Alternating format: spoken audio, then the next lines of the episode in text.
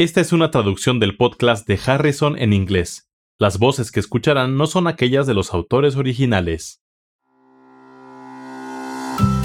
Hola, bienvenidos al podcast de Harrison, donde se revisan conceptos importantes en medicina interna. Soy Kathy Handy. Y yo soy Charlie Wiener. Venimos de la Johns Hopkins School of Medicine.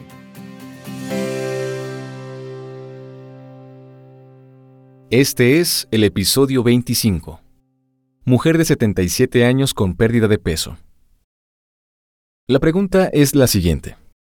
Una mujer de 77 años solicitó opinión médica porque ha perdido peso en los últimos nueve meses.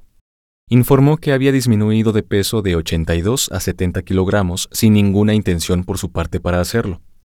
Presentó fractura de cadera después de una caída hace tres meses que se reparó exitosamente con cirugía y ahora reporta que su movilidad ha mejorado. Niega fiebre, diaforesis nocturna y el interrogatorio por aparatos y sistemas es por completo negativo. Reporta buen apetito, pero no come con voracidad. Solo recibe warfarina y su INR está bien controlado desde hace cuatro semanas. Nunca ha fumado. Toma un vaso de vino alrededor de dos veces por semana. Katy, ¿qué piensas hasta ahora? Se trata de una mujer de edad avanzada que ha presentado pérdida de peso no intencional en este caso alrededor de 12 kilos en los últimos nueve meses. Sabemos que esto es difícil de lograr. Iniciaría mencionando que la pérdida de peso se vuelve clínicamente significativa cuando es de alrededor de 4.5 kilogramos o hasta 5% del peso corporal en un periodo de 6 a 12 meses.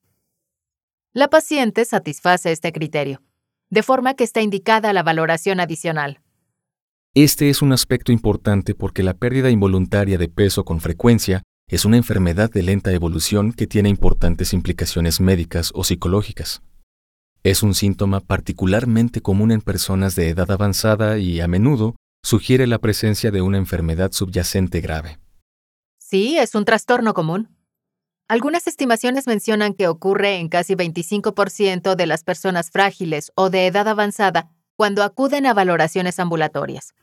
La pérdida de peso en personas de edad avanzada se asocia con varios trastornos. El paciente puede sufrir fracturas de cadera y puede presentarse una lesión de este tipo a causa de la pérdida de peso reciente, al menos en parte. También pueden ocurrir úlceras por presión, alteración de la función inmunitaria y disminución del estado funcional general. También debe recordarse, buscar y documentar cualquier pérdida de peso. Deben buscar y comparar las mediciones previas de peso, porque hasta 50% de las personas que refieren haber perdido peso, en realidad, no tienen pérdida de peso documentada.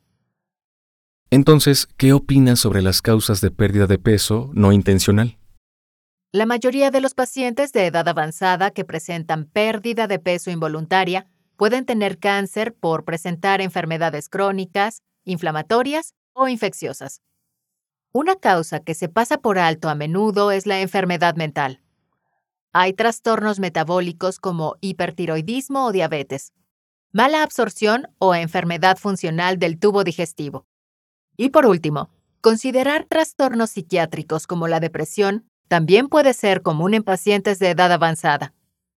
En ocasiones hay múltiples causas que contribuyen a la pérdida de peso y en casi 25% de las ocasiones no puede identificarse una causa a pesar de un estudio diagnóstico amplio. Entonces, todas las opciones que se mencionan a continuación deben solicitarse para valorar la pérdida involuntaria de peso, excepto A. Proteína C reactiva. B. Biometría hemática completa. C química sanguínea completa, lo que incluye pruebas de función renal, hepática y calcio. D. CT de tórax en dosis bajas. E. Pruebas de función tiroidea. Antes de empezar a hablar de las pruebas, debe hacerse énfasis en que el primer paso es una anamnesis detallada y exploración física completa. Numerosos estudios han demostrado que los pacientes con pérdida de peso no intencional finalmente han presentado cáncer, que podría haberse detectado con la exploración física hasta en un 50% de los casos. Muy bien. Digamos que en este momento de la valoración no se encuentran datos focales en la exploración física. ¿Cómo realizarías el estudio de la paciente y de qué forma se valorarían los estudios de laboratorio mencionados? La pregunta es, ¿cuál de estos estudios es el menos razonable en este momento de la valoración? Se mencionó que una posible causa podría ser una enfermedad crónica inflamatoria o infecciosa. La proteína C reactiva no sería mi primera elección necesariamente, pero en definitiva es una parte razonable del estudio diagnóstico. Si yo sospechara de una enfermedad inflamatoria crónica, como arteritis de células gigantes, podría iniciar con proteína C reactiva o tasa de eritrosedimentación. Uno de estos estudios se encuentra elevado en la mayor parte de los casos, pero recordemos que son métodos inespecíficos y que no proporcionan un diagnóstico definitivo. Muchos pacientes con cáncer tendrán elevación de proteína C reactiva y de la tasa de eritrosedimentación. ¿Qué opinas de la biometría hemática completa o la química sanguínea? La biometría hemática completa es un buen estudio para buscar datos de infección. Podría encontrarse anemia significativa o anomalías que podrían sugerir un cáncer hematológico. La química sanguínea completa, que incluye pruebas de función hepática y renal, así como las mediciones séricas de calcio, son un estudio importante. También se mencionó que una causa común son los trastornos de la función tiroidea, de forma que sería deseable realizar pruebas de función tiroidea.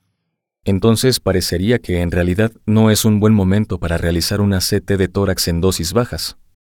Entre las pruebas mencionadas, esta sería la que no realizaría en la primera valoración, sobre todo porque no se realiza la detección sistemática en pacientes con bajo riesgo que se encuentran asintomáticos.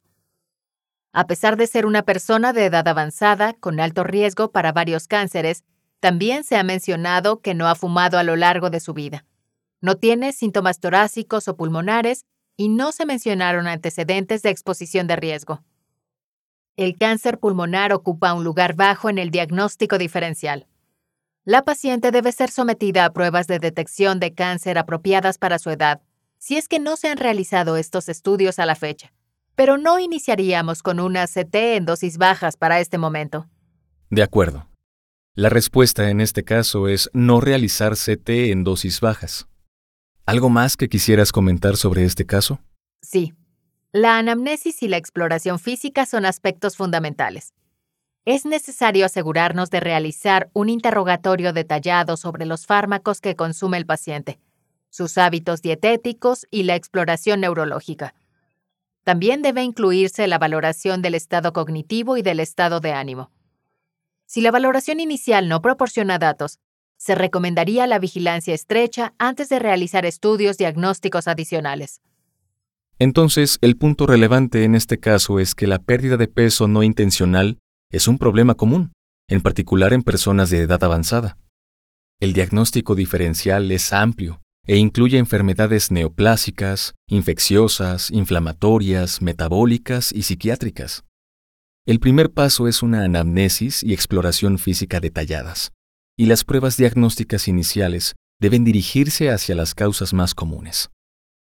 Para obtener más información sobre este tema, consulte Harrison, Principios de Medicina Interna, edición 21, parte 2.